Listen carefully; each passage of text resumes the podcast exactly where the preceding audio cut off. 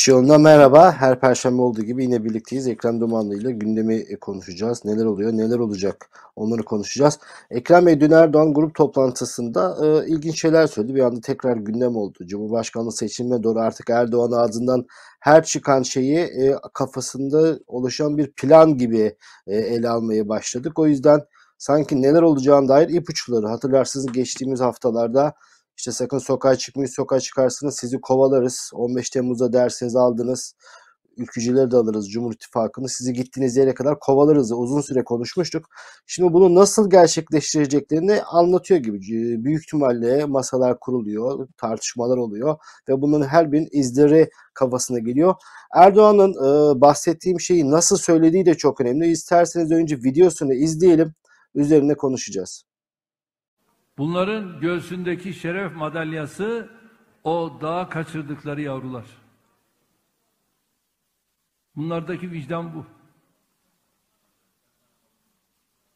Ama şu anda Edirne'deki en büyük hesabı İmralı'dakine verecek. Zannediyor ki her yer şu anda toz pembe. Değil. Onların da kendi içinde ayrı bir hesaplaşmaları var. Ve bu hesaplaşmayı da yapacaklar. Evet, e, bu hesaplaşmayı yapacaklar. Hani e, hep böyle başlamak istemişimdir. Bugün e, yazımda da belirttiğim gibi bu TR24'te bu konuyu e, irdelemiştim. Bu o hesaplaşmayı yapacaklar derken e, biz İmralı'yla konuşuyoruz. Bazı şeyler olacak, olmalı, bekliyoruz tarzında bir vurguyla söylüyor Erdoğan.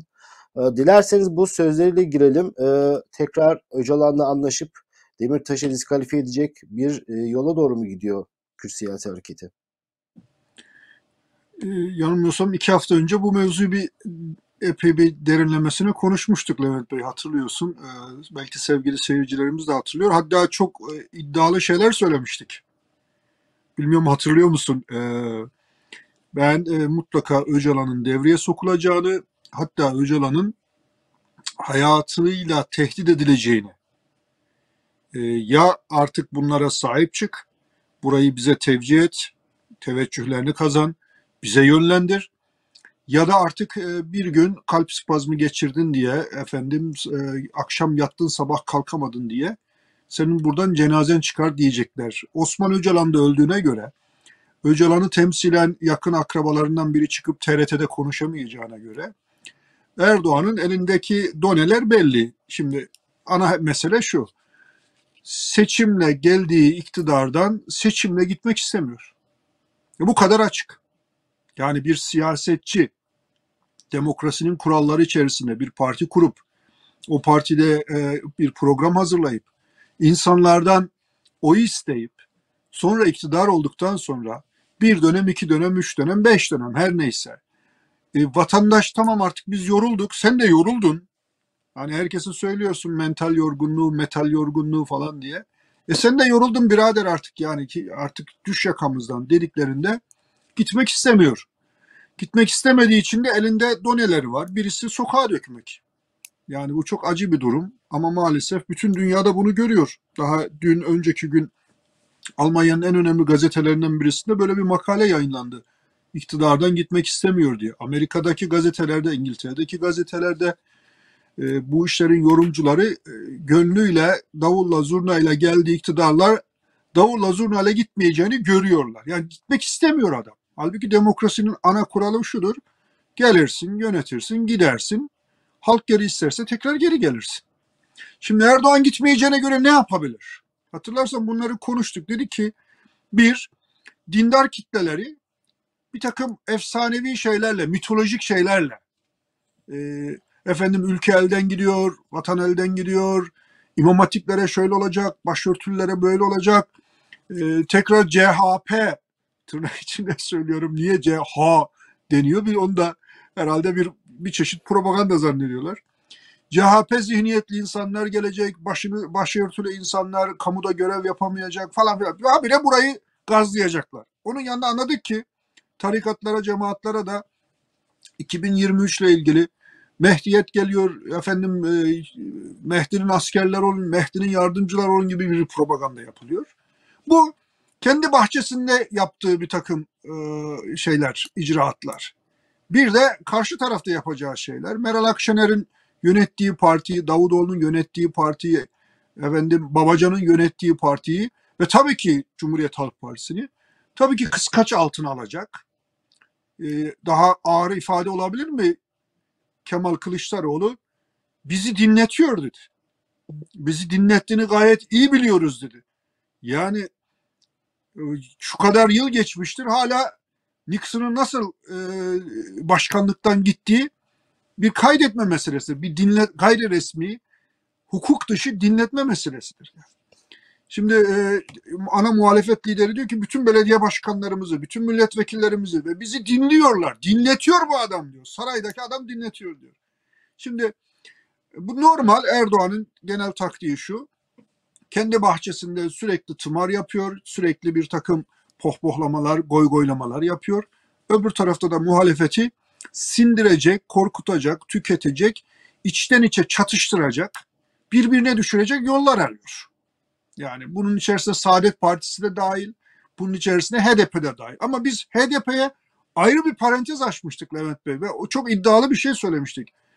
Bu adam Kürt oylarını almadan Kürt seçmeninin tekrar bir takım oylarını zaten dinler bazı Kürt, Kürt, e, Kürt seçmenler hala AKP'ye desteklerine devam ediyorlar. Ama genel manada özellikle Güneydoğu'da uyguladıkları vahim politikalardan dolayı bir küskünlük, bir bezginlik, bir yılgınlık var.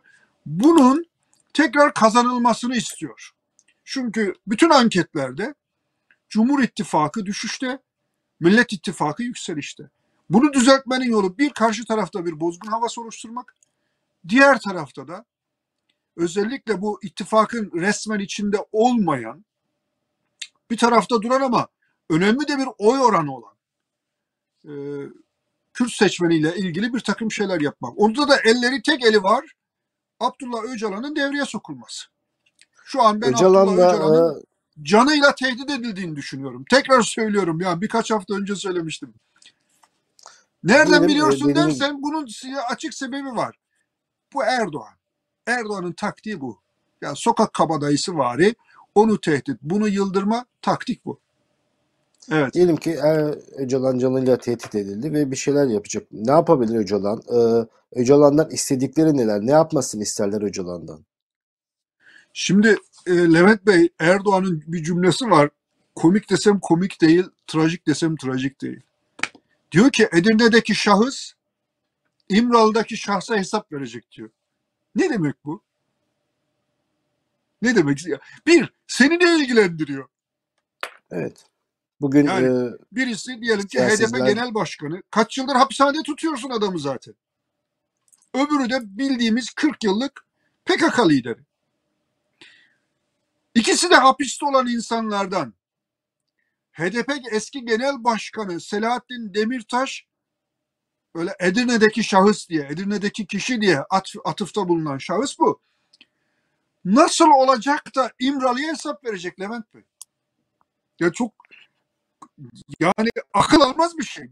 Seni ne ilgilendiriyor? Meclis o, konuşuyorsun. Parti grubunda bile olsa kürsüden bunları söylüyorsun. İki nereden biliyorsun? Üç nasıl olacak? Yani Edirne'de hapishanede olan bir şahıs İmralı'da onlarca yıldır hapishanede olan bir başka şahsa nasıl hesap verecek? Erdoğan'ın planı yani HDP'yi PKK ile dövmek. HDP'yi PKK ile dövmek istiyorsanız iki şey yapacaksınız. Bir diyeceksiniz ki bu HDP'nin PKK'dan farkı yok. Kamuoyuna böyle açıklayacaksınız. Zaten o da onu yapıyor şu an. Bunlar diyor işte şehit e, cenazeleriyle ilgili şöyle derler. Efendim e, PKK teröristlerini, militanlarını şöyle korurlar falan filan gibi laflar ediliyor. Televizyon programlarında bunun dik alası söyleniyor. Talimat saraydan geldiği için. Ama öbür taraftan da e, silahlı gücü olan, hala silahlı güç arasında e, temel önder kabul edilen, önder diyorlar onlar daha çok lider de demiyorlar. Önderliği tartışılmaz halde devam eden bir kısım insanlara göre en azından örgüt elemanlarına parti elemanlarını hedef gösteriyor. Diyor ki bunları hesaba çekin. Hani KCK operasyonları yapmıştınız? Hani PKK operasyonları yapmıştınız? Hani HDP'ye dağda savaşacağına gel burada Ankara'da mecliste siyaset yap demiştiniz. Şimdi de bu parti yasaklansın, kapatılsın, fezleke yazılsın falan filan bu, bu curcunanın içinde Levent Bey aslında PKK ile HDP'yi dövdürme, ezme ve kendilerine yönlendirme taktiği var. Yoksa durduk yerde adam Edirne'deki şahıs İmral'daki şahsa hesap verecek demez. Sana ne? O bir örgüt içi mesele ise sana ne? Sen nereden biliyorsun? Ve bu nasıl gerçekleşecek? Bu üç soruyu sorduğumuz zaman Erdoğan'ın taktiği ortaya çıkıyor. PKK'cılara diyecek ki militan, dağdaki militana 3 bin mi 5 bin mi? Türkiye'de, Suriye'de, Irak'ta neredeyse. İnsanlara diyecek ki bu HDP'lilere haddini bildirin.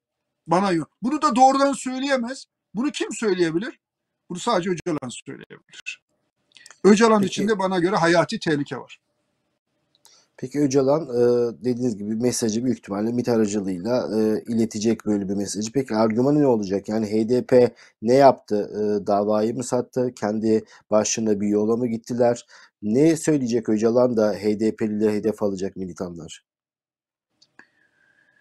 Bir e, Öcalan öyle ya da böyle mecbur, eli mahkum. Onlarca yıldır hapishanede çıkma ihtimali gözükmüyor.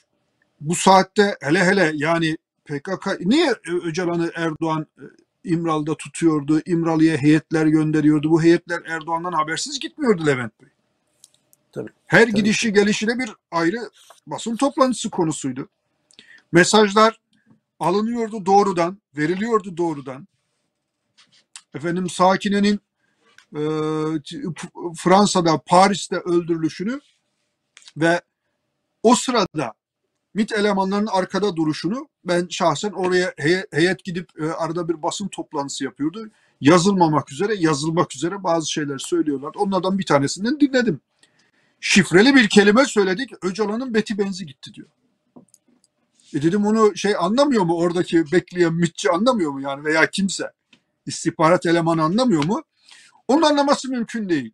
Örgüt içinde öyle bir cümle, öyle bir kelime kurdu ki o mesela dedi Sakine'yi örgütten kopmuş, efendim e, icraî hiçbir işlerde olmayan, meselelerin uzağında tutulan bir e, insan olarak biliyordu. Biz ona öyle bir cümle söyledik ki bu işin içindeydi. Paris'te geldiler, öldürdüler deyince adamın bana söylediği şeyi söylüyorum.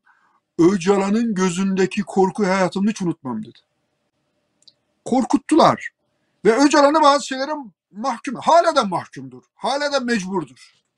Yani diyecekler ki kardeşim mantıklı mantıksız. Bunun önemi yok. Osman Öcalan'ın TRT'ye çıkarılması mantıklı mıydı Levent Bey? Makul müydü? Ama ne yapıp edelim Kürt seçmenini AKP'ye yönlendirelim noktasına kilitlendiğinizde Osman Öcalan'ın TRT'ye çıkması ve konuşması kadar doğal bir şey olamaz. Şimdi aynı durumda Abdullah Öcalan'a da diyecekler ki kardeşim biz burada bir var. Şu kadar milyon ihtiyacımız var. Yoksa 2023 hayallerimiz suya düşmek üzere. Sen ne yap et örgütü kullan, gücünü kullan ve bize oradan oy devşir. Bunu devşirirken hangi argümanı koy? Öcalan bu işlerin hakikaten e, varyantlarını çok iyi bilen bir adam. Yani nasıl bir dil kullanacak? Neyle HDP'yi suçlayacak? Mesela amacından çıkmış diyebilir. Benim kontrolümden çıkmış diyebilir. Başka angajmanlara girmişler bunlar diyebilir. Bütünlüğü için diyebilir. Kürt halkının refahı için diyebilir. Öcalan bu işleri ister öyle anlatır ister böyle anlatır. Kıvrak bir e, dönüş kabiliyeti de olan bir adamdan bahsediyoruz.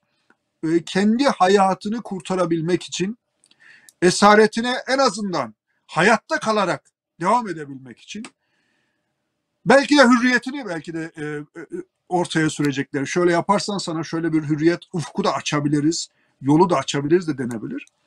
Ama öyle ya da böyle birkaç hafta önceden biz çok iddialı bir şekilde ortada bu emareler yokken Erdoğan'ın elinde hangi piyonlar var, hangi e, opsiyonlar var, bu opsiyonlar içinde ne yapabilir diye konuştuğumuzda bunlardan birisi Öcalan'ı sahaya sürmek, HDP'yi tedip etmek, Kürt oylarını kendi tarafına çekmek demiştik ve o gerçekleşiyor.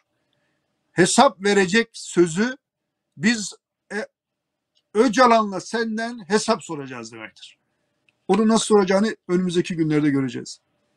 Tabii aralarında hesaplaşma yaşanacaklar dediği e, ola ki e, yani çok dile de getirmek istemiyorum ama çok sert bir hesaplaşma e, el olacaksa zaten planlanan bir gelişmenin sonucu olacak. Yani bunu da açık ediyor. Bu da enteresan. Hani normalde bir plan yaparsınız ama siz böyle meclis kürsüsünden çıkıp da konuşup açık etmezsiniz ama Erdoğan tabi bildiğimiz bir lider. E, bazen kendisini tutamıyor. Özelliklerinden bir tanesi de bu. Ama diğer yandan PKK lideri Öcalan hani e, dünkü çocuk da değil.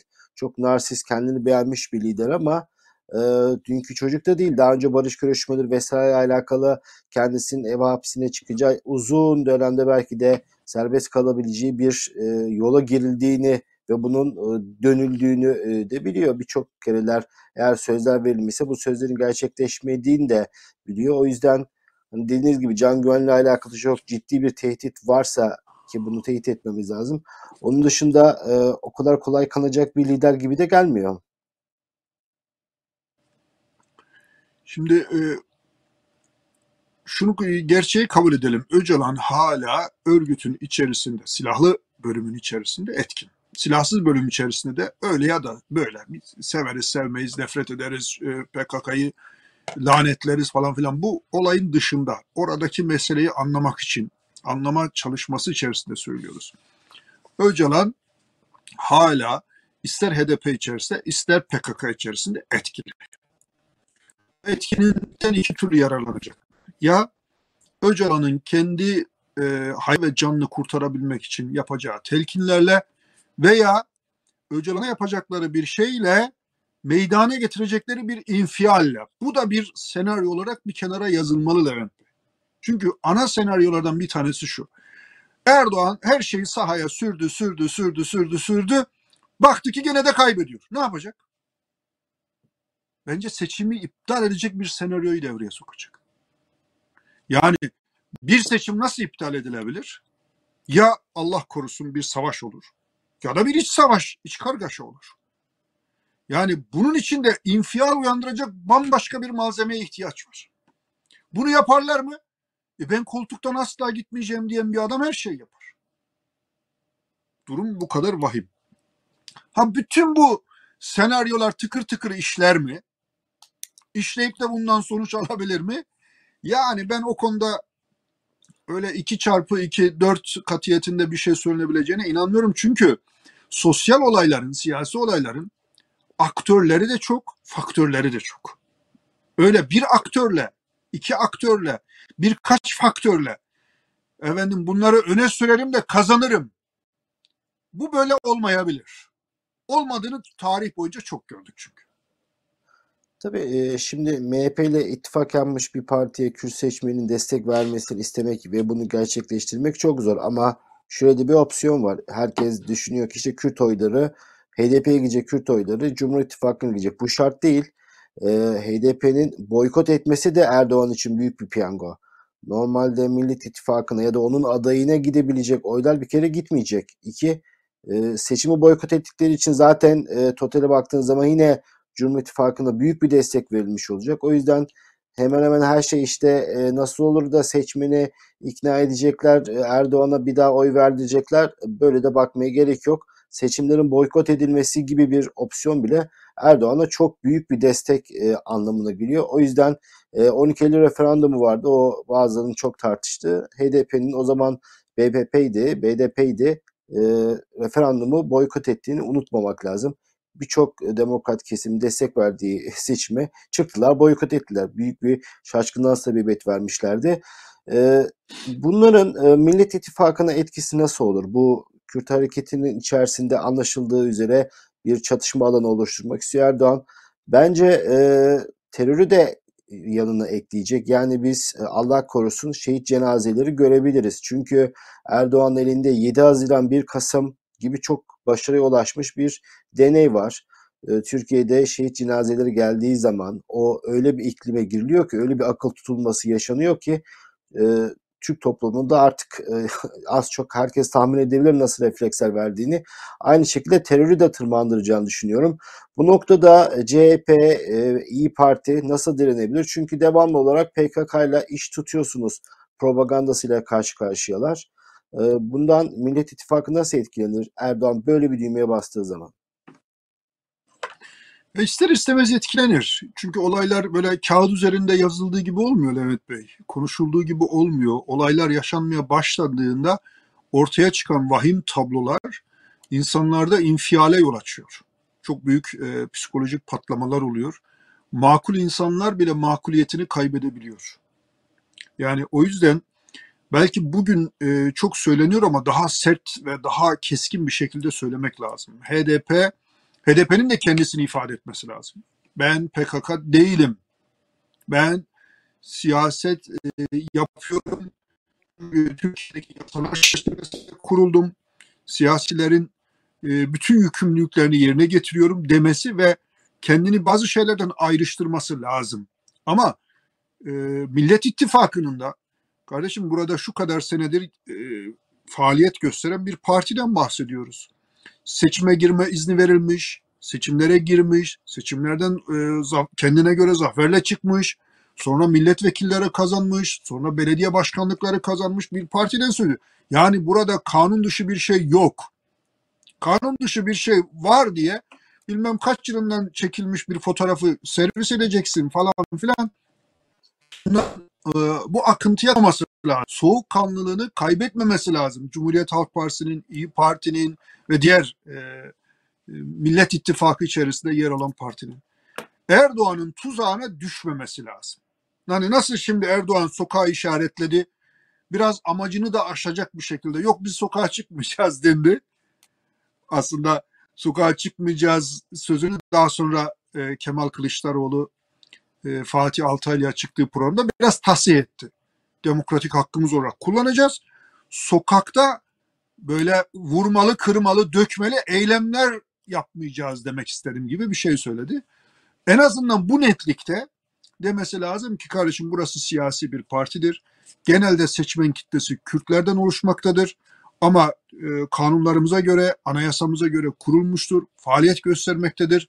Eğer bir suç varsa bunca senedir bu partinin seçime girmesine engel olması lazımdı. Ama tıkır tıkır seçimlere girdi. Seçimlerden he istediği sonuçları da elde etti. Dolayısıyla öyle PKK ile ilgili zorlama e, şeylerle delil bulma, delil üretme ve sonra burayı suçlamaya akıntıya karşı kürek çekmek zordur siyasette. Yani kitlenin bir yoğun bir baskısı olduğu zaman ona direnmek, hayır bu böyle değildir demek liderlik ister, kapasite ister, ufuk ister. Onun için şimdiden söylemek lazım. Kardeşim burada resmi bir parti var. Biz bunları PKK ile aynı görmüyoruz. Onlar da HDP'liler de kendilerini PKK ile aynı olmadığını çok güçlü ve keskin bir şekilde ifade etmeli. Ondan sonra tabii ki Erdoğan'ın oyuna düşmemeye çalışmalı. Yani düşmedikleri zaman ellerinde bir alternatif partinin kapatılması. Şimdi onu da tartışıyorlar. Hani anayasaya madde getiriyorlardı. Bunu çok büyük bir reform olarak söylüyorlardı. Bundan sonra parti kapatmayı tarihe gömeceğiz diyorlardı. E, Erdoğan'ın veya işte şu anki iktidarın nasıl bir dönüş içerisinde olduğunu, nasıl bir e, bir adeta siyasi manevraları ard arda yapa yapa başladıkları noktaya nasıl geldiklerini gösteren önemli bir tablodur. Bunu da onların yüzüne söylemek lazım, yüzüne vurmak lazım. Kürt açılımı diye bir açılım başlattınız. Herkes samimiyetinizden şüphe etti. Ama siz gümbür gümbür samimi izlediniz. Millet de buyurun bir görelim ne kadar samimi. Samimi çıkmadılar Levent Bey. Ama o samimiyet testinden geçene kadar ortaya koydukları bir efor var. Yani devlet mekanizmalarının çalıştırılmaması, güvenlik güçlerinin çalıştırılmaması, teröre müdahale edilmemesi, sınırdan PKK'lı e, e, insanların davullarla, zurnalarla geçirilmesi. Yani ortada bir suç varsa, bir ilişki varsa, bunu Meral Akşener zaman zaman çok güzel yapıyor. Kemal Kılıçdaroğlu da güzel yapıyor. Önce sen kendin aynaya bak demek gerekiyor. Sen değil misin şunları şunları şunları yapan? Abdullah Öcalan'ın mesajını meydanlarda okutan sen değil misin? İbrahim Tatlıses'le beraber Kürt sanatçıları sahneye çıkarıp ellerinden e, tutup beraber halay çekme yönünde bir şeyler yapan sen değil misin?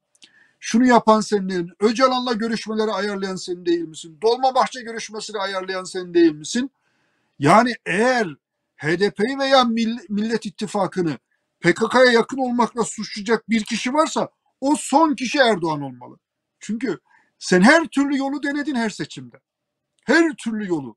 Öcalan'la temas kurmaktan efendim örgütün meydana getirdiği olaylara müdahale etmeme emrini ben verdim diyene kadar. O zaman Millet İttifakı'nın çok güçlü bir argüman var Levent Bey. Biraz böyle e, çok pasif davranmalarını da doğru bulmuyorum. E, sensin kardeşim. Eğer HDP ya PKK ile bizi işbirliği yapmakla suçluyorsan işte senin suç e, galerin budur, dosyan da budur ve çok kabarıktır deyip tık tık tık söylemek lazım. Vatandaşın da bunu anlaması lazım. Evet, e, benzer şeyi HDP'ler de söylüyor. Bu söyledikleriniz suç da zaten sizin teşvikinizde yaptık. Bunu beraber karşılaş, konuşarak yaptık diyerek de HDP'ler de savunuyor. Belki dediğiniz gibi ama Erdoğan'ın elinde çok güçlü bir propaganda makinesi var. Ee, o bir e, başladığı zaman işte e, PKK ile muhalefet el ele çok güçlü. Yani Millet İttifakı'nın e, bunu e, kontraya çevirecek üzerinde çalışması lazım. Çünkü öyle bir propagandaya kaybediyorlar ki işte sokakta e, vatandaşlar işte Akşener olsun, Kılıçdaroğlu olsun niye PKK ile iş tutuyorsunuz diye yönünü çeviriyorlar. Bu o saçma sapan propagandanın etkilendiklerini gösteriyor. Bunları görevli insanlar da olabilir ama neticede bir damar var ve bu damarı güçlü bir şekilde kullanıyor. Burada e, İyi Parti bir zayıf halk olabilir mi? E, çünkü büyük ihtimalle göğüslemesi zor bir iklime doğru girildiğinde e, neticede MHP'den ayrılan bir partiden bahsediyoruz. Milliyetçi kökenli bir parti. E, daha önce Akşener bazı e, şeyleri kendisi bizzat devlet ezberliğini söyleyerek savuşturmuştu. Kendisi bizzat kürsüden HDP'lere sert çıkarak parti tabanını birazcık yatıştırmıştı. Bak işte lider bile gerektiğinde bu kadar sert çıkıyor diye. İyi Parti burada bir zayıf halk olabilir mi? Millet İttifakı e, İyi Parti'nin o milliyetçi e, reflekslerinden dolayı bir sıkıntı yaşayabilir mi? Tabii yani İyi Parti üzerine oynanacaktır. Çünkü İyi Parti'nin geldiği kaynak da milliyetçi oylara dayanıyor. Türk milliyetçiliği üzerine dayanıyor. Zaman zaman e, MHP'nin suçlarını, MHP'nin günahlarını paylaşıyorlar. Hatta mirasçısı oluyorlar, devam ettiriyorlar. Değişen toplumu da, değişen dünyayı da, değişen siyaseti de okuyamıyorlar. E, dolayısıyla tabandan gelecek bu tansiyon yükseldiğinde diyorum. Normal zamanda Meral Hanım bunları e, kitleye izah edebilecek durumda. Kardeşim başımızda şu an bir bela var. Parlamentoyu feshetti neredeyse. Parlamentoyu avuçlarının içine aldı. E, yasama, yürütme, bütün o güç dengelerinin tamamını, yargı, üçünü birden eline aldı. Bir adamın iki dudağı arasında dünya dönemez, Türkiye dönemez. Bu deli elbisesi, bu deli gömleği Türkiye'ye dardır. Hele önce bunu halledelim diyerek kitlesini e, belli bir yöne, belli bir yöne sevk edebiliyor. Ama tansiyon yükseldiğinde, 3-5 şehit cenazesi geldiğinde, annelerin feryadı yükseldiğinde, babaların feryadı yükseldiğinde sizin dediğiniz gibi aşağıdan bir e, baskı gelecektir. Ama Meral Hanım da dirayetli bir lider sınavından geçmek zorunda. Yani diyecek ki tamam bu senaryolar kimin senaryosu? Kim yazdı bunu? Neden dün şehit cenazesi yoktu bugün var? Neden dün terör yoktu bugün var? Neden her seçim öncesi bir terör havası var? Neden? Yani bu eski Roma'dan beri e, devam eden bir şeydir biliyorsun. Yani halkın tansiyon yükselterek oyları bir yere sevk etme, hissiyatı bir yere sevk etme, bir kamuoyu oluşturma. Bunu artık e, Meral Hanım 12 Eylül'ü de iyi bilen bir insan. 28 Şubat'ı çok yakından gören, şahitlik yapan bir insan. E bunların artık bu tecrübelerden geçerek kitlelerini şimdiden hazırlaması lazım. Eğer hazırlamazsa dediğin gibi zayıf bir halkadır. Eğer o zayıf halka kendini bugünlere hazırlarsa, günlere hazırlarsa belki de e, Meral Hanım çok açık söylemişti. Benim hedefim başbakanlık demişti. Belki de başbakanlığa doğru uzanan yolun ilk perdesidir bu. Evet, İlk e, bu sınavıdır zor bir e, zor bir psikolojik sınavı aşarlarsa zaten önleri açık e, Millet İttifakı'nın. Şimdi yarın öbür gün e, Erdoğan sinyalini verdi ki e, milletvekili alakalı ve sizin bahsettiğiniz PKK'lı militanla fotoğrafları çıkan milletvekili alakalı e, dokunulmazlık meclise gelecek. Şimdi e, benim tahminim İyi Parti vekilleri buna e, onay verecekler. Belki CHP çekimsel kalabilir, belki e, oylamaya girmeyebilir. Ama şimdi sizin dokunulmazlığınızın kaldırılmasına evet diyen insanların bu sefer yarın öbür gün seçimde destekleyeceksiniz. Kolay değil yani bir sürü e, imtihan her iki tarafı da bekliyor. Ama eğer bu rejimden kurtulmak istiyorlarsa da herkesin üstüne düşen görev var. Herkes e, bazı fedakarlıklarda bazı istemediği hoşuna gitmeyen e, şeyleri yapacak. Bu da Türkiye siyasetinin bir gerçeği. Sadece şunu soracağım. Bu PKK'lı militanla ilgili fotoğrafla e, gördüğünüz, verdiğiniz tepki. Diyelim AKP bir milletvekili IŞİD militanıyla benzer fotoğrafları çıksaydı tepkiniz nasıl olurdu? Şimdi e, bunu da merak ediyorum. Tabii çok güzel, harika bir yere temas ettim. Ben de not almıştım, unuttum e, işin doğrusu. E, yani tek eldeki e, elde Erdoğan'ın elinde neler var? Ne fırıldaklar var diye sormak gerekiyor. Çünkü adam normal yollardan gitmek istemiyor. Yapıştı oraya. Yani koltuğu bırakmak istemiyor, sarayı bırakmak istemiyor, lüksü, debdebeyi bırakmak istemiyor, şatafatı bırakmak istemiyor. E, zengin, bilmiyorum Davutoğlu'nun o yani e, 100 ton Konuşacağız. ağırlığındaki o cümlesini konuşacak mıyız? yani nükleer bomba gibi bir şey o. Tarihe emanet edilmiş bir cümle. Bak geleceğiz Ee, ona. Tamam sen itiraz edeceksin. İtirazına katılacağım ama tam konuşalım önemli bir cümle. Yani siyaset tarihinde önemli bir başbakan bir cumhurbaşkanı hakkında çok önemli bir şey söylüyor. Ben başbakan olduğum zaman diyor videoyu da izledim biraz. Başbakan olduğunuzda size bilgiler akar diyor. Evet, e, Yani Ekrem orada kalalım. Onu ayrıca geleceğiz. Tamam. Onu ayrıca geleceğiz. Peki. Ama şunu söyleyecektim. Senin hatırlattığın şey çok güzel oldu. Ee, harikulade e, şeyler açıyorsun, perdeler açıyorsun. Teşekkür ediyorum. Yani sadece PKK Erdoğan'ın elindeki bir kozlardan birisi şiddet ve hiddeti doğuracak sadece PKK değil. Erdoğan'ın elinde şu an unutmamak lazım ki radikal İslamcı örgütler var. Unutmamak lazım ki radikal Erdoğanist örgütler var. Onun Mehdi olacağını sanan, lan yalancıdan Mehdi mi olur diye adamcağız soramıyor. Hırsızdan Mehdi mi olur diye soramıyor. Yolsuzdan Mehdi mi olur diye soramıyor. Zalimden Mehdi mi olur diye soramıyor. Yani o kadar meczubane birikmiş milis güçler var. Onların da bir kenarda bekletildiğini asla unutmamak lazım. Onunla ilgili de mutlaka bir plan yapılıyor. Kulakları çınlasın Hakan filan bu işin neresinde diye sormak lazım. Ve onu da şunu hatırlatmak lazım. Dün dün dünyanın bir ülkesinde ne oldu? Vaktiyle e, Suriye'de insanlara işkence yapan Evet. bir istihbarat subayı Almanya'da. ömür boyu hapse mahkum edildi. Neydi adı? Enver bilmem ne diye bir adam. Evet, ve Ee, hapishanede görevli birisi. İşkenceler Hapishanede e, albay ve rütbesiyle çalışan bir albay rütbesinde istihbaratçı e, bugün Almanya'da mahkemesi sonuçlandı. E, müebbete hapsoldu. Yani işkencecilerin hiç kaçışları yok. E, çünkü bunlar e, zaman aşımına uğramayan suçlar. Onu hep söylüyoruz. E, bunlar gidecekler belki ellerini yıkayacaklar ama bu pis işlerini yaptıkları adamlar hep böyle e, bedelini ödeyecekler ki inşallah öyle olacak. E, evet dediğiniz gibi radikal örgütler var ama sorum şuydu. Bir AKP milletvekilinin bir IŞİD militanıyla böyle fotoğrafları çıksa yine böyle e, sakin tepkiler mi verirdiniz? Onu merak ediyorum. Mümkün mü? IŞİD militanlarla ilgili hiç e, daha önce bilgi çıkmadı mı Levent Bey? Dünyanın dört bir yanında IŞİD'çiler sınırların kendilerine nasıl açıldığını, e, hastanelerde nasıl tedavi gördüklerini, vizeleri nasıl aldıklarını, hatta pasaportları nasıl aldıklarını, hatta sınırdan geçerken öyle tanıklar anlatıyor. Öyle uydurma şeyler değil. Adam vaktiyle IŞİD'e katılmış, gitmiş Suriye'de savaşmış, gitmiş başka yerde savaşmış. Tek tek bunları anlatıyor. Ve radikal örgütlerle Erdoğan hükümetinin, Erdoğan rejiminin nasıl birlikte çalıştığını, MİT'le nasıl çalıştıklarını. Yani şimdi ya o kadar komik şeyler oluyor ki. Şimdi sen PKK'yı suçluyorsun. Ondan sonra Amerika ile yaptığın görüşmelerde, NATO ile yaptığın görüşmelerde PKK'nın iz düşümü örgütlerle ilgili çok ağır laflar söylüyorsun. Ama o örgütün liderini Türkiye'de MİT'te misafir ediyorsun. Cümle alemde biliyor bunu. Yani bir suç varsa o suçun baş suçlusu sensin. Senin rejimin, senin istihbaratın.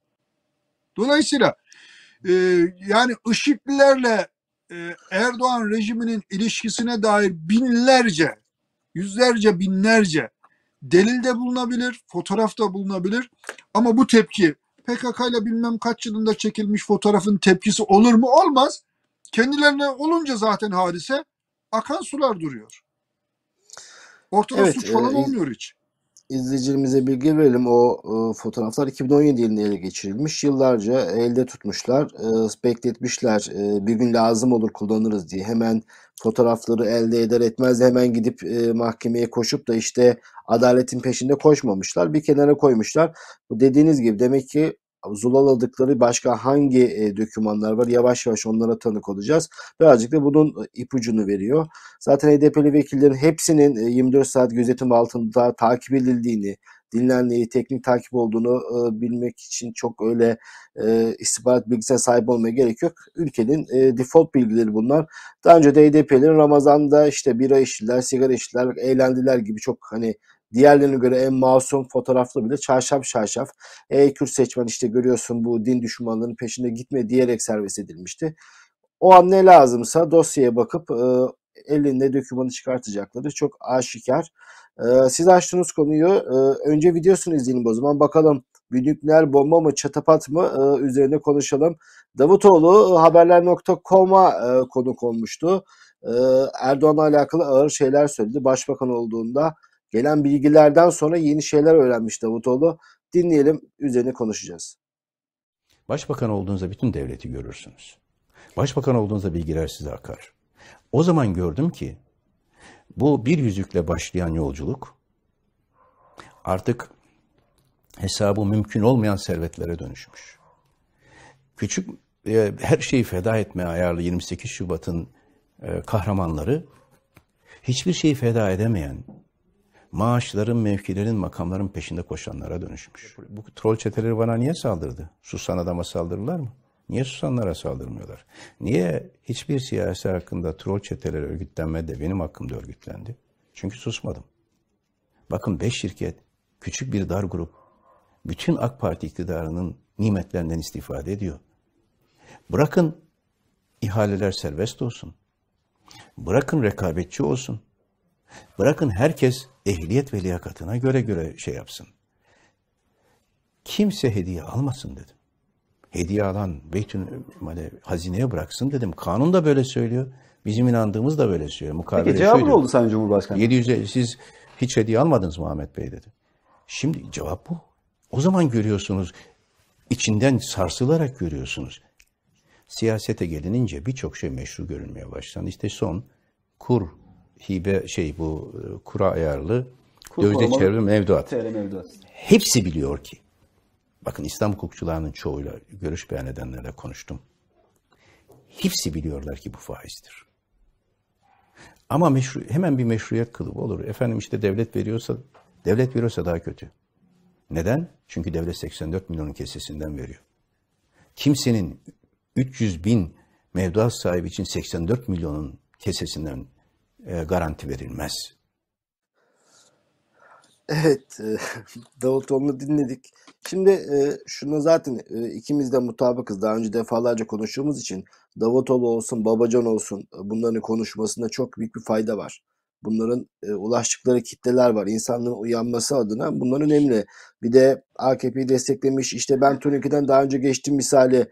Ben daha önce döndüm, sonradan döndüm. Bu öyle bir baskıcı bir rejim ki kim bundan dönerse bir önce dönsün. O yüzden ele sopa alıp dövmeye de gerek yok. Ee, uzaydan siyasetçi de getirecek halimiz yok. Önce bir hazırlık yapıyorum Ekrem Bey topu size atacağım. Uzaydan siyasetçi getirecek halimiz de yok. Toplam kalite belli. Ama e, başbakanlık yapmış, e, Babacan da üst düzey başbakan yardımcılığı yapmış insanlardan bahsediyoruz. Şimdi çok böyle kitabın ortasından çok e, mahalle ağzı bir şey söyleyeceğim Ekrem Bey. Yani kafir münafık tarzı. E, ben kafiri tercih ederim. Münafıktan diyerek e, çok e, da fazla çizgiyi aşmadan e, topu size atıyorum. Bence çatapat ama siz çok önemli diyorsunuz. E, Sen e, benzetmen çok ağır oldu. Önce onu söyleyeyim. Yani e, herhalde e, Evet, e, luga, lugavi mana derlerdi eskiler. Yani sözlük anlamıyla söylüyorsun. Yani dini Tabii ki anlamıyla yoksa söylemiyor, kimseye söylemeyelim. asla asla yoksa evet tabii Evet. ki. Onu tavsiye edelim önce. İkincisi çatapat. Belki de çatapat ama bana göre isimlerden ben ayırıyorum olayı. Cümleleri Levent Bey biz biraz e, toplum olarak söylenen söze değil de söyleyene hep bakan insanlarız. Kim söylemiş? Yani ta Einstein söyledi. Einstein'ın söylediği cümle çok saçma biraz. Einstein söylemiş. Tamam mü- mühim değil yani. Aldık öptük başımıza koyduk. Veya e, tam tersi. Muazzam bir e, şey var. E, e, tabii ki sözü söyleyenin kendisi de söze bir güç verir. Ama bulunduğu durum da önemlidir. Yani siz adamın şahsından hoşlanmazsınız ama adamın makamı öyle bir makamdır ki o makamda söylenen o sözün bir değeri vardır. Şimdi Davutoğlu ile ilgili eleştiriye başladığımızda ben yüzlerce şey söyleyebilirim. Yani ya sen bilim adamısın, profesörsün, kitap okumuş adamsın. Hayatımda okuduğun bütün kitapları üst üste koysan Erdoğan'la ilgili hep aynı cümleyi kuruyorum. Erdoğan hayatı boyunca okuduğu kitapları böyle üst üste üst üste üst üste koysa varsa tabii. Giydiği ayakkabının topunu geçmez okuduğu kitap. Tamam. Erdoğan'a göre okumuş adamsın. Düşünen adamsın. Ama bu kadar mı insan kendini ezdirir? Bu kadar mı şahsiyetinden taviz verir? Bu kadar mı yalana yanlışa ortak olur? Derim ben dünya kadar şey sayarım. Dünya kadar. Bu geçmiş programlarda söyledim. Ama ben makamla beraber bir tanıklık var burada. Levent Bey bir tanıklık var. Bu tanıklığı atlamamak lazım. Yani tanı, gelse bir mahkemeye bir adam dese ki ben tanık olacağım birinin bir cinayet işlediğini gördüm. Durumuna bakarsınız adam orada mı? Orada. Olay mahallinde mi? Olay mahallinde. Bu, bu adam bu olaya tanıklık edebilir mi? E, edebilir. O zaman adamın kim olduğuyla ben ilgilenmem. Tanıklığıyla ilgilenir. Şimdi bu diyor ki ben başbakan olunca bana bilgiler akmaya başladı. Doğru. Evet, sistematik olarak özellikle eskiden e, başbakanların böyle yetkileri vardı. Hem emniyet istihbaratın hem e, milli istihbaratın hem e, askeri istihbaratın bilgileri eninde sonunda gelir başbakana ulaşırdı.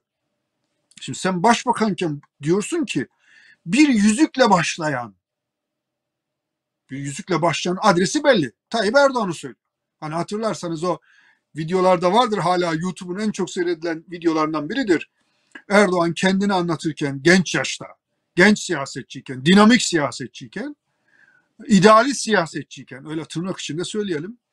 Eğer bir gün siyasette bu yüzük dışında bir malın mülkün varsa bilin ki Erdoğan bir şeyler çalmıştır gibi çok üst perdeden bir laf ediyor. E şimdi yaptığı gönderme belli. Gönderme yapan adamın tanıklığı da belli. Diyor ki ben başbakan olunca bana bilgiler akmaya başladı. Bir yüzükle başlayan siyasette hesap edilemeyecek derecede mal mülk edinildiğini gördüm diyor. Şimdi Şimdi ben olaya tanıklık açısından bakıyorum. Bir tanıklığın olay mahallinde yeri var.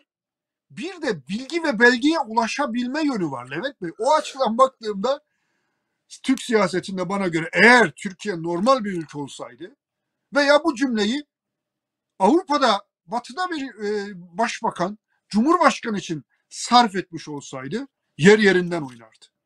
Ekrem Bey artık e, bu rejimin e, rüşvet, yolsuzluk bu eşikler aşıldı. Herkes her şeyi biliyor. Yani rüşvet ve yolsuzluk bu hükümeti devirmedi ve devirmeyecek. Yani devirirse işte ekonomik kriz devirir diyoruz öyle değil mi? İç kargaşalar devirir diyoruz ama Erdoğan hükümeti yolsuzluktan dolayı devrilecek e, demiyoruz. Bir Davutoğlu 17-25'ten sonra başbakan olmuş bir isim. Yani 17-25'te bu dosyalar zaten açılmıştı.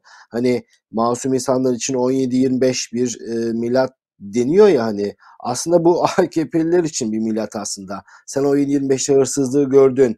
Buna rağmen orada kaldı mı kalmadı mı? Bence onlar için milat. İkincisi gördün başbakan olarak sana belgeler geliyormuş. Resmi yani ne yaptın? Bir şey ciddi işte ihale yasasını falan söylüyor. Hediye almayalım falan diyor da bunlar çok komik şeyler. Üçüncüsü madem bunu gördün, bütün rezilliği de gördün ve görevden indiğin andan itibaren senin bir pozisyon alman lazım. Sen daha düne kadar Sayın Cumhurbaşkanı, Sayın Cumhurbaşkanı Erdoğan gel Cumhurbaşkanı yardımcısı ol dese koşa koşa gidip gidecek bir adamdı. Yani tanıklık diyorsun da bunun tanıklığı da kabul olacak e, bir yerde değil. Ki söylediklerini olmak için başbakan olmaya da gerek yok. E, bize e, yani söyledikleri için başbakan olmaya da gerek yok diye düşünüyorum ama sizin de e, argümanlarınızı anlıyorum tabii ki. Neticede çok üst düzey birisi konuşuyor. Ya- Görev yapmış. E tabii yani sonuçta ben e, tekrar döneyim yani e, herhangi bir milletvekili konuşmuyor. Herhangi bir siyasetçi değil.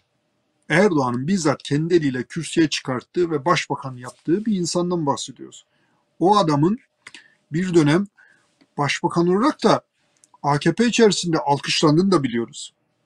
Yanlışlarını, hatasını ben o, o ayrı bir konu yani onu açtığımız zaman dünya kadar laf söyleriz. Ama buna rağmen ben tanığım, burada yolsuzluğa tanığım, hukuksuzluğa tanığım, tanığım, tanığım demesi ve bunu devletin belgelerine, bilgilerine dayandırması önemli. Bu gol, e, bu, bu top şeyden çıkmaz Levent Bey. Gol olmuş artık. Erdoğan, eski Erdoğan olsa çıkıp buna iki cümleyle cevap vermesi lazım. Bak burada olayı da şöyle anlamak lazım. Erdoğan eski Erdoğan değil. Mesela Kemal Kılıçdaroğlu sürekli onu mindere çağırıyor. Gel gel gel diyor. Gel bir, benimle bir tartış bakalım diyor. Şimdi canlı yayına çağırıyordu. Geçenlerde öyle adamlarını aratma beni dedi. Fatih Altaylı'nın programına katılmış. adamlarını aratma beni. Kendin bağlan diyor. Yani artık canlı yayından da vazgeçti Kemal Kılıçdaroğlu. Telefonla bağlan diyor. Neden? Kemal Bey de biliyor ki, Meral Hanım da biliyor ki, Davutoğlu da biliyor ki, Babacan da biliyor ki, Erdoğan herhangi bir siyasi parti lideriyle çıkacağı bir televizyon programı 5 dakika dayanma ihtimali yok. Levent Bey. Söyleyecek sözü yok. Ee, hatalar paçalarından damlıyor. Kirler paçalarından damlıyor. Dolayısıyla O- siyasette söyleyecek sözü kalmamış, mevta haline gelmiş, mundar haline gelmiş, kendi kendini mundar etmiş bir adamla karşı karşıyayız. O yüzden ben önemsiyorum. Tarihin bir kenarına yazmak lazım. Çünkü sen söylediğinde, ben söylediğimde, bir başka gazeteci söylediğinde, bir siyasetçi söylediğinde insanlar şöyle bakıyor. Tabii canım adamı sevmiyorsunuz da bunları konuşuyorsunuz. Ya bırak kardeşim tamam bizim söylediklerimizi al çöp at. Kendi elleriyle başbakan yaptığı adam ben şahit oldum diyor. Neye şahit oldum? Yüzükle başlayanın ucu bucağı belli olmayan mal mülk edilmesine şahit oldum. Hediye almayalım deyince sen hediye almadın mı dedin bana diyor. Ya bunun devamı da var bey. Yani bunun bu kapağı açtığın zaman herkesin mal varlığına bakmak lazım. Abdullah Gül'ün de mal varlığına bakmak lazım. Başkalarının da mal varlığına bakmak lazım. Kim nerede başladı siyasete? Nereye geldi? Bu gelinen yerde dava dedikleri şey nerede kaldı? İdeal dedikleri şey nerede kaldı? Elbette e, bizi belli bir şekilde kodlayıp kategorileştirmiş e, ne söylersek söyleyin ciddiye alınacak insanların üzerinde belki etkisi olabilir. E, 7 Haziran 1 Kasım arasında konuşmuştuk. Keşke Davutoğlu daha önce birkaç kere o konulara girdi ama 1 7 Haziran'la 1 Kasım arasında ne oldu? Başbakan olduğuna göre onun da belgeleri vardır. İnşallah o konularda da e, görüşür. E, malum memleketi Konya sadece bütün yolunu Konya'ya verse bile e, çok büyük bir hizmet etmiş olabilir. Çünkü çok büyük oy e, deposu Konya'da. Belki dediğiniz gibi onu e, seven seçmenler dinlemiş olur. Göreceğiz e, bunların nasıl etkisi olacağını. E, Ekrem Ben Bey e, bu özür dilerim Levent Bey. E, yani konuyu ben seçime ve seçmene dayalı da düşünmüyorum. Bunların hepsi gelir geçer. Seçim kazanırlar, kaybederler, bir daha kazanır, bir daha kay Ya olayın o tarafında değilim. Tarih kitapları, siyaset tarihi yazanlar bu cümleyi bir Erdoğan portresi çizemezler. Nokta. Beni ilgilendiren en önemli kısım bu. Yani Yok, diyelim ki Erdoğan'la ilgili bir şey, ya, e, makale yazan bir adam, Erdoğan'la ilgili bir kitap yazan adam, Türkiye'yi değerlendirecek bir tarihçi, siyaset tarihçisi, sosyal bilimci. Bir zaman başbakanlık görevi yapmış Ahmet Davutoğlu'nun, Profesör Ahmet Davutoğlu'nun bu cümlesini kitabına alıntı yapmadan kitabı, kitabı bitirmiş olamaz. Beni en önemli ilgilendiren konu budur. Kimin ne kadar hırsız olduğunun anlaşılması başka bir şey. Bunun tanıklarıyla ortaya çıkarılması başka bir şey. Bunun sandığa yansıması ya da yansımaması o bambaşka bir şey. Yansımazsa yansımaz. Vatandaş değil mi? Çalıyorlar ama çalışıyorlar deyip oy sandığına gidip de bağırta bağırta oy verenler değil mi? O vatandaşın kendi tercihi. Ona bir şey demiyorum. Ama ben Evet. olayın tarihi bölümüyle bilimsel olarak sosyal bilimi açısından e, ben olayın o kısmındayım ve bunun bir tanıklık olduğunu düşünüyorum. Yola, yok ben de neden konuşuyor bu veya Babacan'la alakalı. Vay kardeşim konuşma zamanında şunları yaptın değil mi? Tam tersine konuş, daha çok konuş, daha çok anlat e, diyoruz. E, bu hafta üzücü bir olay e, yaşandı biliyorsunuz. Türkiye'de de çok büyük bomba etkisi yaptı. Özellikle hem laik çevrede başka bir etki yaptı hem de muhafazakar camiada e, başka şeylerin konuşulmasına sebebiyet verdi. E, bir tıp öğrencisi Enes Kara'nın intiharıydı. İntihar et- etmeden önce bir video çekip e, kaldığı yurttan sıkıntılarını, zorla namaz kıldırıldığını, zorla ibadet ettirildiğini videoda anlatmıştı. Bir de e, bazı kesimlerin pek görmediği bir de bir mektubu vardı. Mektubunda da tıp okumaktan çok bunaldığını, okusa da ne olacağını, ne kadar para kazanacağını, başka bir bölüme geçse ailesiyle başka sorunlar e, yaşayacağını, Türkiye'de bir gelecek göremediğini, yurt dışı, her yönden bunalmış, e, kapana kısılmış bir genç portresi vardı. Yine arkadaşlar yaptığı yazışmalarda dünya görüşünün tam tersi yurtta kaldığı için de o e, paylaşımlar da vardı. Sosyal medyada bunlar da vardı. Ve bir genç hayatını kaybetti. E, cemaat yurdunda kaldığı ve çok bunaldığından dolayı intihar ettiği gerekçesiyle e, bir anda cemaatler kapatılsın, tarikatlar kapatılsın, yurtları kapatılsın, mallarına el konsun. O bildik e, sözleri tekrar e, duyduk.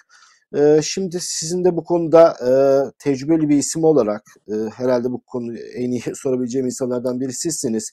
Siz olayı duyar duymaz e, ne düşündünüz? Ben bir kere çok üzüldüm. Genç işte şu anda ekranda görüyorsunuz. Onun hayatına çok üzüldüm. İkincisi e, neler olabileceğini nasıl bir kampanyalar dönüştürebildiğim için de bir o kadar e, içime oturdu her yerden. Nereden baksanız bir dram. Siz e, sizin tepkiniz oldu. Duyar duymaz ilk neler düşündünüz? Evet ben e, ilk duyar duymaz e, böyle üzerimde böyle tonlarca ağırlığını hissettiğim bir üzüntü oldu.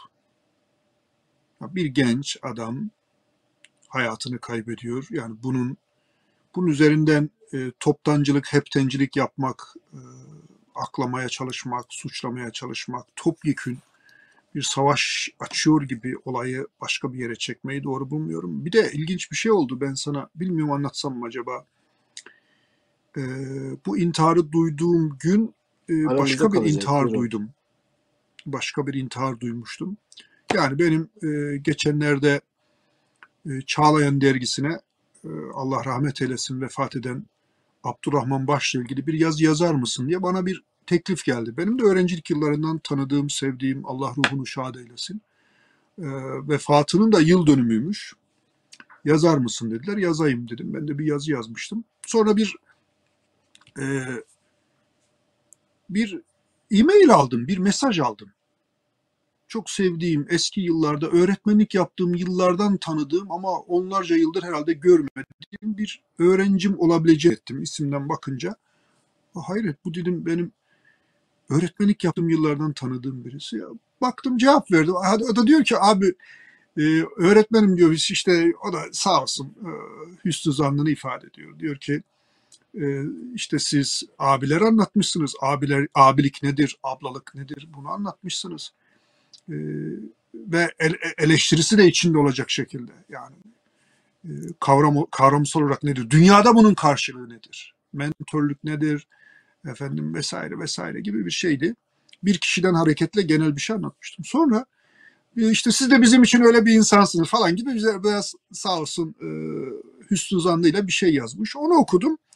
Sonra e, yazın alt, cevap verdim. Sağ ol teşekkür ederim falan filan diye. Altında biz de dedi bu sıra bir e, çocuğumuzu kaybettik. Duanızı bekleriz. Allah Allah ben de şaşırdım yani. Bu zulümden kaçmış, yurt dışına gitmiş bir insan. Öyle o mesajlardan öyle anlıyorum.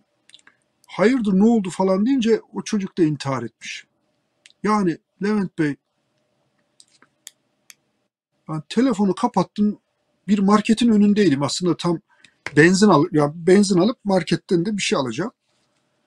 Yani vallahi kalkamadım arabadan. Ağladım da ağladım. Ağladım. Gencecik bir çocuk. 22 yaşında bir çocuk.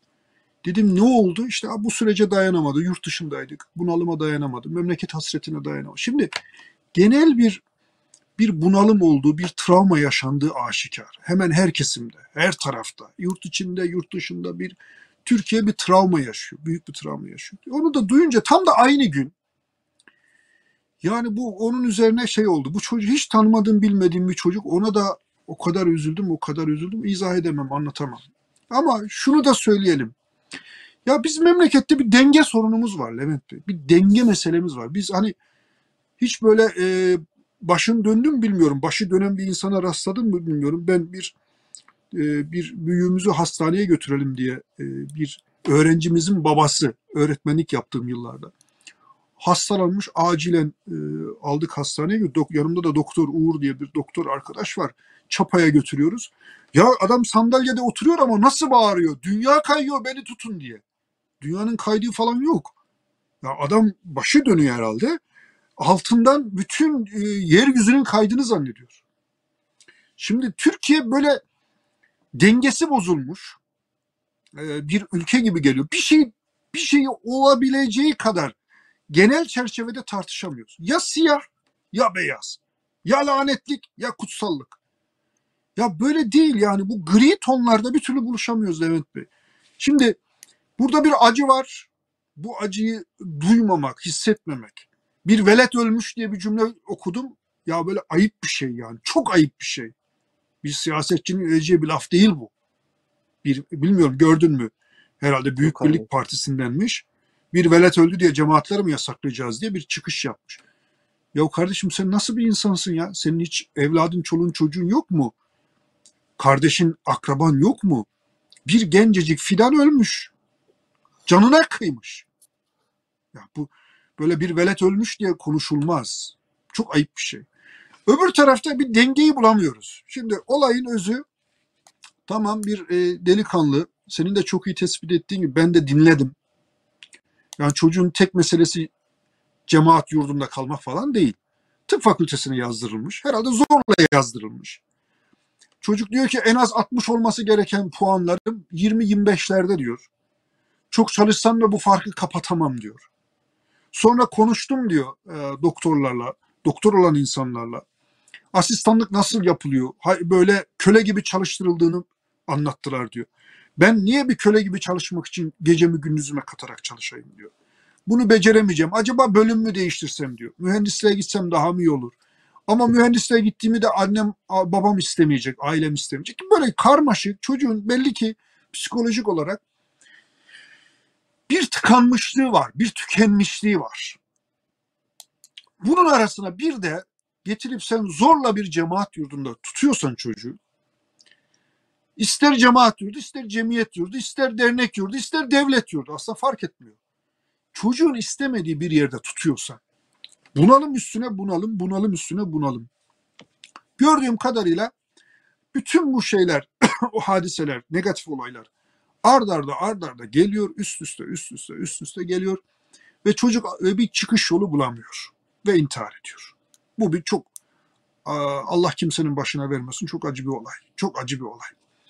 Allah ruhunda şad eylesin. Öyle dua edelim. İnşallah belki o e, intihar esnasında hani intihara dair e, dinin çok keskin kuralları var ama belki e, çok şuurunu kaybetmiş olabilir. Akli dengesi tamamen yitik olabilir.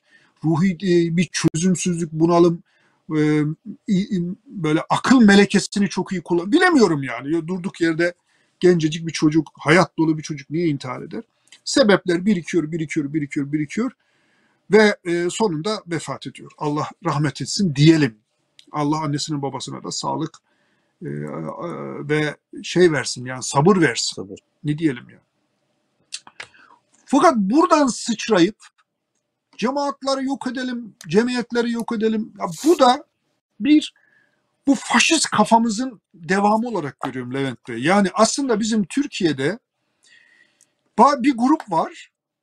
Her şeyi devlete bağlasak adam rahat edecek.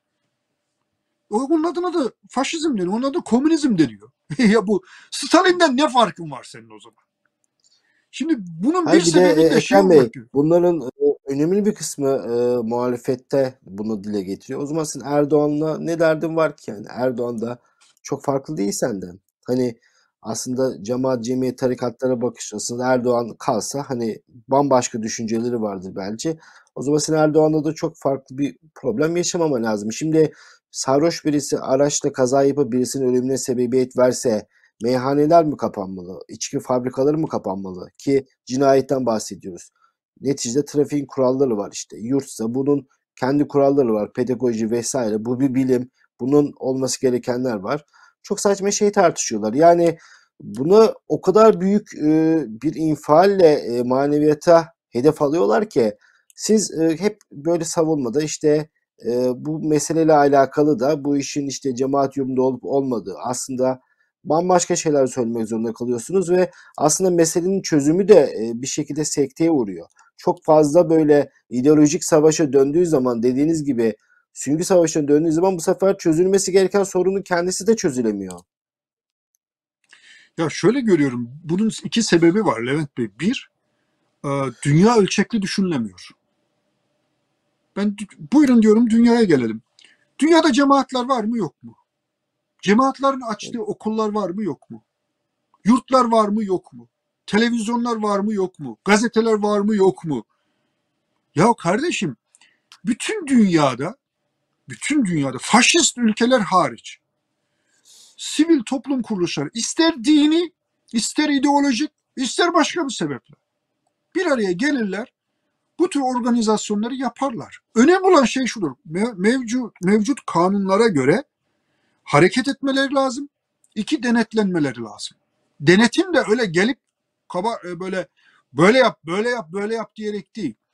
Standartlar neyse ona uygun bina ona uygun mu, eğitim kadrosu ona uygun mu vesaire vesaire bunların üzerinde durulması lazım.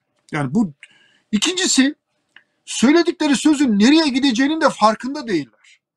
Cemaatleri kapattın. E cemaat sadece dini, sünni cemaatler yok ki Türkiye'de. Alevileri ne yapacağız mesela? Onu mu devlete bağlayacağız? Veya Onları gayrimüslim vatandaşların gayrimüslim vatandaşların açtığı okullar var, yurtlar var. Yatılı yatılı bölümleri var. Milli eğitimin denetiminde devam ediyor bunlar. Bunları da mı kapatacağız? Her şeyi devlete emanet edip o zaman demokrasi diye bir şey mi kalabilir? Ya dünya ölçeğinde bunların bir karşı mesela Katolik okulları dünyanın her yerinde var. Orada bazı böyle intihar olayları olmuyor mu? Oluyor. Olmuyor mu yani? Ama Ama iddia şu he- ki hemen oradan orada hareketle e, dünyadaki bütün Katolik okullarını yasaklayalım. Protestan okullarını yasak. Hiçbir manyak çıkıp da böyle konuşmuyor. Ya bizdeki manyak başka bir yerde olmuyor demek istiyorum.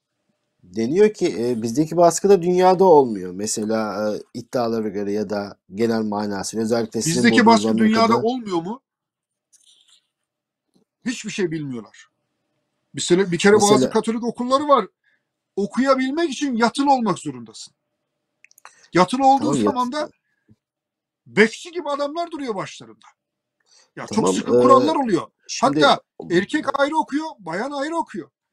Ekrem Bey e, şimdi din, din farklılığı da var. E, tabii ki e, dediğinizi anlıyorum. İslam dini gibi hayatın her alanını düzenleyen bir e, din olmadığını da kabul etmemiz lazım. Söylenen şu.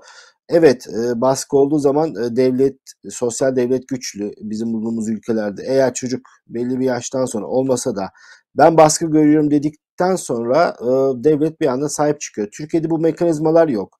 Şimdi çocuk büyük ihtimalle maddi gerekçeyi kafaya koymuştur. Hani ne olacağım hadi bu yurttan gitsem nasıl geçineceğim vesaire. Ee, Türkiye'de bunun mekanizması yok. Şimdi bir böyle şeyler yok mu? Böyle yurtlar, e, kalanların mutsuz olduğu, şu an e, cemaat, cemiyet yurtlarında kalan insanlara bir anket yapılsa, kendi özgür iradenizle burada kalmaya devam eder misiniz gibi şeyler yapılsa hiç umulmadık e, sonuçlar çıkabilir e, Türkiye'de. O yüzden diyorum e, böyle mekanizmalar yok. Zorla ibadet ettirmek, zorla kalmak bunları engelleyecek. Bunlar nasıl engellenebilir? E, Levent Bey bir kere e, cemaat deyince hep genellikle tırnak içinde söyleyeyim hadi Gülen cemaatine de atıfta bulunuyor. Bir kere burada tabii.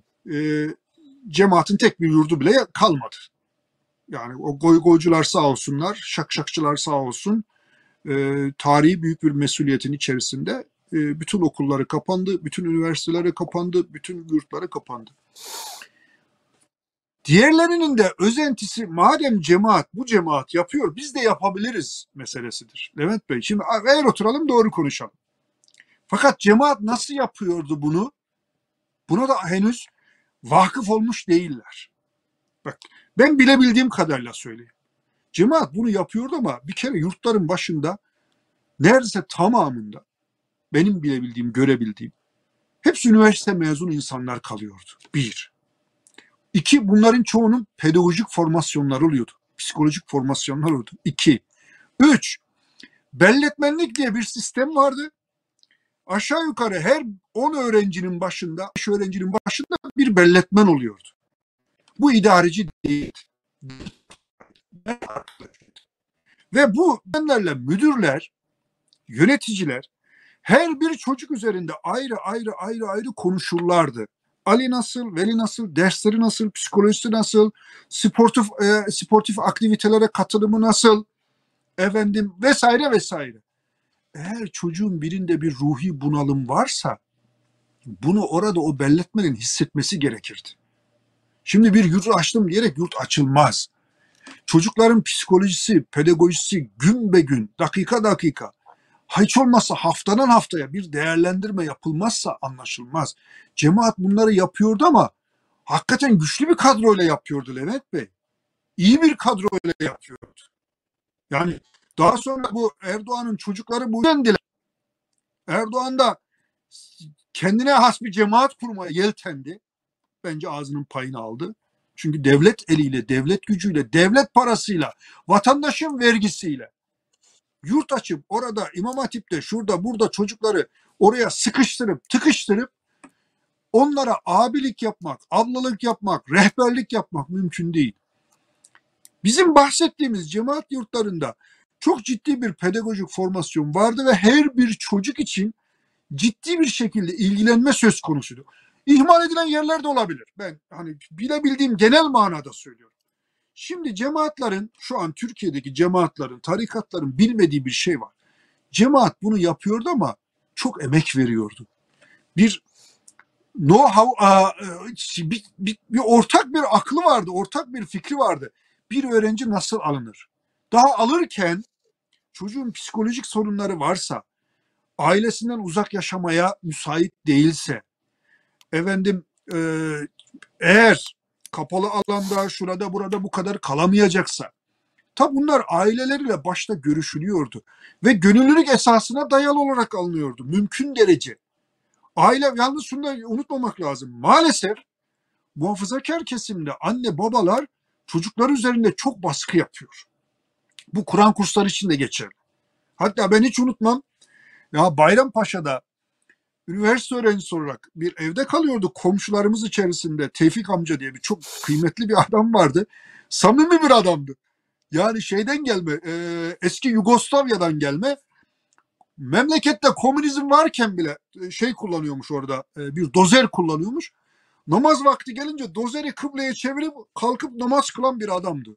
Elleri böyle iki insanın, üç insanın eli kadar geniş, baba yiğit bir adamdı çocuğunu Kur'an kursuna göndereceğim diye baskı yapıyordu.